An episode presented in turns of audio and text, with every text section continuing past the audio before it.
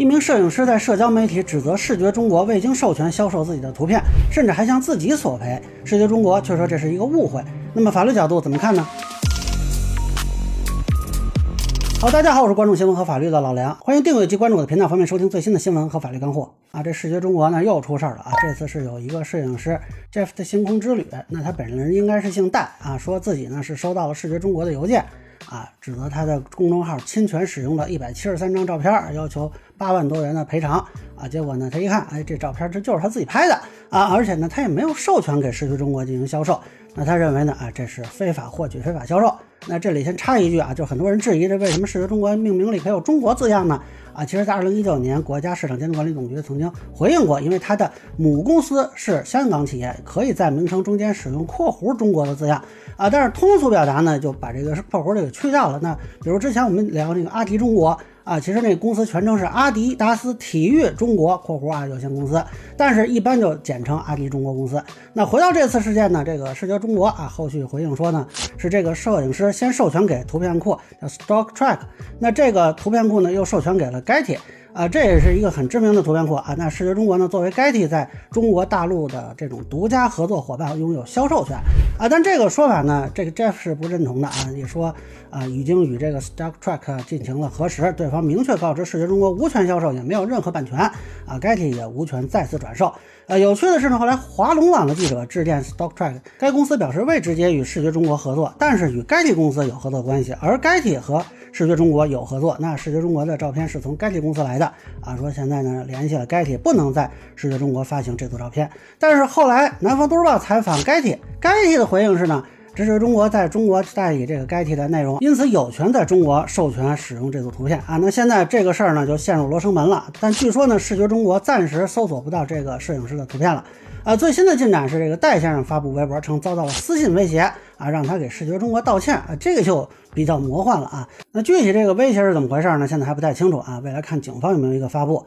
啊。那我现在还是想聊聊著作权这边的一些想法吧，那供大家参考。啊，其实视觉中国这老问题啊，就是它这库里有一些其实并没有获得授权的图片。啊，之前呢是说别人传的啊，他们审核不严，那后来呢也是一直饱受诟病吧，啊，甚至有人怀疑他们是不是故意诈骗，所以现在舆论呢也主要就抨击这个视觉中国啊，说他们是毒瘤等等。但这次视觉中国遇到的事情跟之前的稍微有点不一样啊，虽然很多人指责视觉中国说谎，但至少从目前的信息看，视觉中国所描述的这个版权授权流程是存在的。戴先生说他去问 Stock Track，那。并且说呢，这个该体是无权转售，也就是说他自己也承认他授权给了 Stock Track，那可能这两家图片库啊这部分都是没有问题的。而他指责视觉中国非法获得、非法销售，那目前看的这个非法获得是不存在的啊。至于是否有权销售，其实是有待确认。目前看，其实核心问题倒不是他跟视觉中国了，而是 Stock Track 跟该体的合同啊到底是怎么签的。如果说该地一开始就没有获得这个转授权的权利，那他给视觉中国的授权就是无效的。但是如果他有，那视觉中国其实就有相应的权利。那这里补充一下，这个摄影师啊，把自己拍摄的图片上传到图片库销售啊，使用者付费，然后摄影师获得收益，这个是很常见的图片库商业模式。但是这里通常销售的是一种使用权，而不是完整的著作权。如果你销售的是完整的著作权，那就变成转让了啊，那完事儿之后你就没有著作权了。所以现在很多网民质疑啊，说这个视觉中国一开始邮件里写的是著作权，怎么后来说是销售权利了啊？这个其实有点理解上的问题。那视觉中国一开始就不可能有著作权，他说的是著作权相关权利，他只有销售和维护使用权的权利。那这个原则来说呢，不属于著作权，应该说是基于著作权授权协议衍生的一种权利。但这里其实有个问题啊，就是一开始这个摄影师跟图片库签的是什么授权？通常分成三种嘛，如果是普通授权啊，那你授权完这家啊，你还能接着授权别家。但是如果是排他授权，也就是说在一定时间内你只能授权给这个图片库，那你就不能再给别人授权了啊。但是你自己还是可以用的。那如果是独占授权，哎，那这个时间段内连你自己都不能用了。其实这个事儿我一开始看的时候就有个疑问啊，这根据这个摄影师晒出的这个截图显示，视觉中国一开始网页上其实就写着作者呢，这应该就是他的英文名字啊，跟他后来的这个这个获取权利路径也能对得上。那这个视觉中国给他发邮件提侵权的时候就没有比对过吗？那怎么会索赔到原作者身上呢？这就太蠢了吧！那我后来仔细看了一下，哎，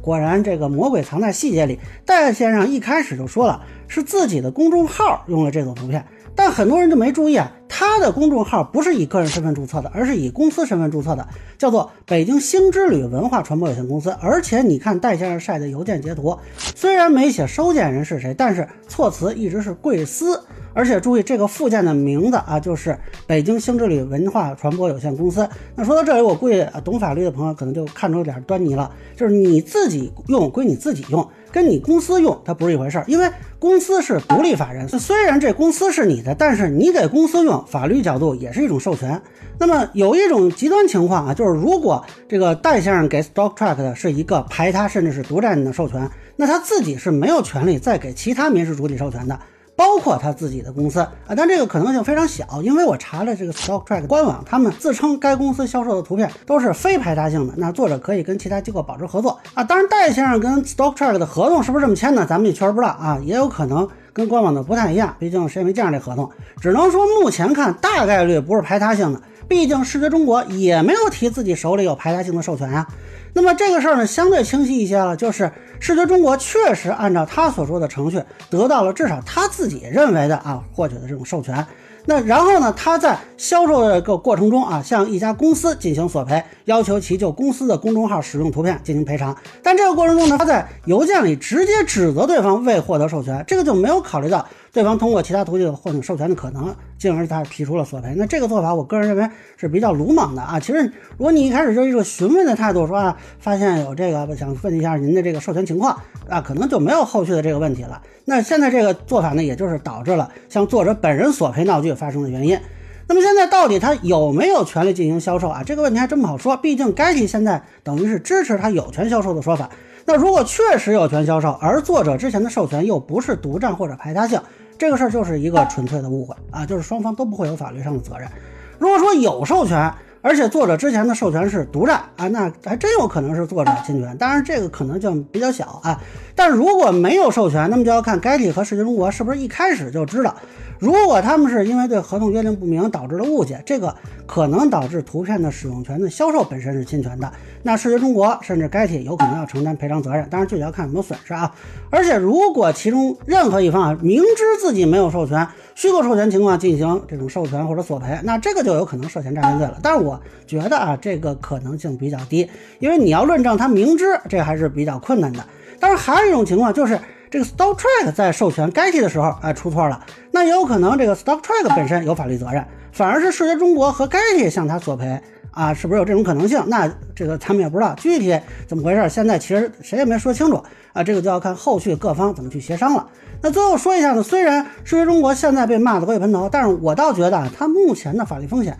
没有那么高。很多人都说，哎，为什么这毒瘤一直没消失啊？那之前央视也批评过，也有律师说他涉嫌诈骗。但目前看下来，他主要还是在维权方式上存在问题。这次事件主要还停留在民事纠纷层面啊。那后续如果有其他的信息，咱们再判断。就只是说暂时到目前为止这个信息看啊，那其实呢，整体上它是借势了。这个知识产权法律规范不断加强的这么一个大势，那么现在在各种图片库里，它其实算是做的不错的。如果它能做好啊，处理好自己的内部资源的管理的问题啊，以及对维权方式的合法合规的问题啊，那是可以做得更好的。同时呢，由于技术进步啊，比如这个图片对比技术的提升啊，这个也给这种维权提供了更多的可能。那以后会不会有 AI 维权啊？这个咱们不知道。那么。即便说这个视觉中国倒掉了啊，我觉得这种图片维权的商业模式并不会消失。其实从执法部门到立法机构啊，可能要更多考虑对这种维权方式本身，它也要进行规范啊。你别老指望说靠这种舆论道德抨击，我觉得可能效果有限吧。反过来说呢，哎，我看到有些自媒体甚至媒体啊，对版权问题本身颇有微词啊，说什么自己无图可用、无字可用，我觉得这恐怕没有什么意义啊。就没有视觉中国，还会有其他的版权机构的，整体的这个著作权维权加强的这个大势是不会逆转的啊！所以大家还是要本身要加强自己对这个著作权方面的重视。那以上呢就是我对视觉中国向照片作者索赔事件的一个分享，个人浅见难免说。也欢迎不同意见小伙伴在评论区弹幕给我留言，如果你觉得说还有点意思，您可以收藏播客老梁不郁闷，方便收听最新的节目。谢谢大家。